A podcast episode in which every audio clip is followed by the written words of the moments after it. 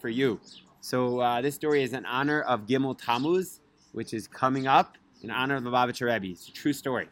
So, but the names have been changed for the privacy of the individuals to protect them. So there's a guy named Leib, and Leib not is this it's not his real name, but it's a, it's a true story. Leib grew up as an orphan boy. He was sent into an orphanage. His mother couldn't take care of him.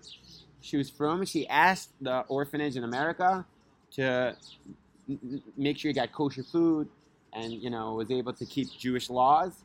But un- unfortunately, they saw that she wasn't really watching over him, and they did not treat him properly. And they even had him working on Shabbat. This boy was 12 years old, and he knew, even though he had no Jewish education, that it's not right that Jews should not be working on Shabbat. And so he decided, he asked advice, and he decided to write a letter to the Lubavitcher Rebbe, to the Frierdiker Rebbe, the Rebbe before the previous current Rebbe.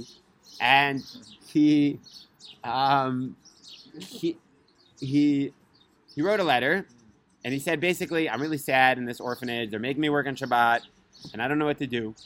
And the Rebbe wrote back to him and said, Make sure you get a pair of tefillin, wear tefillin every day when you turn 13, and everything will be okay.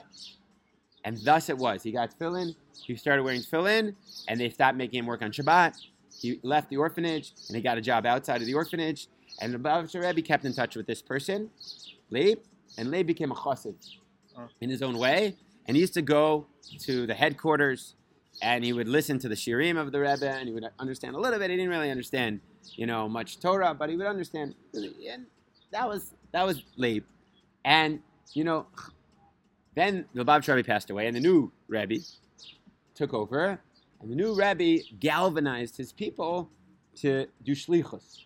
Shluchim, young couples all over the world, starting in the early 70s, are going to start bringing Torah to the universe.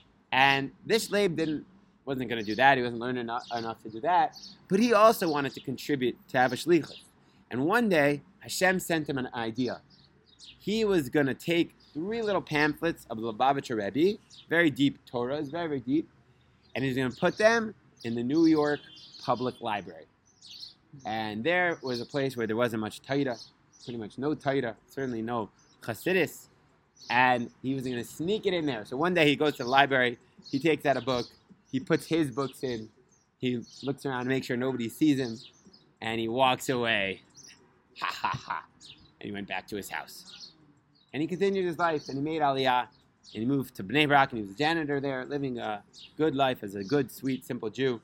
And one day, he met a man who lived in Crown Heights from America, and they got into a conversation. And he asked this man his story, his life story. He says, Well, actually, I didn't grow up religious, said the man from Crown Heights.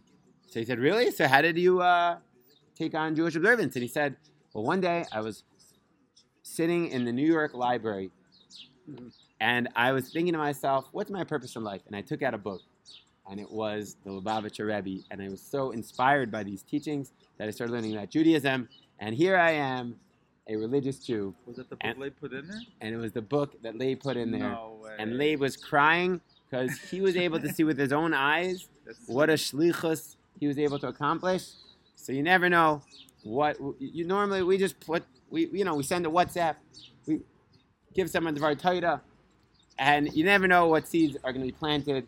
We just do our avodah, and Hashem does the rest. So we should be zeicha to see the fruits of our labors like Leib in the zchus of Lubavitcher Rebbe.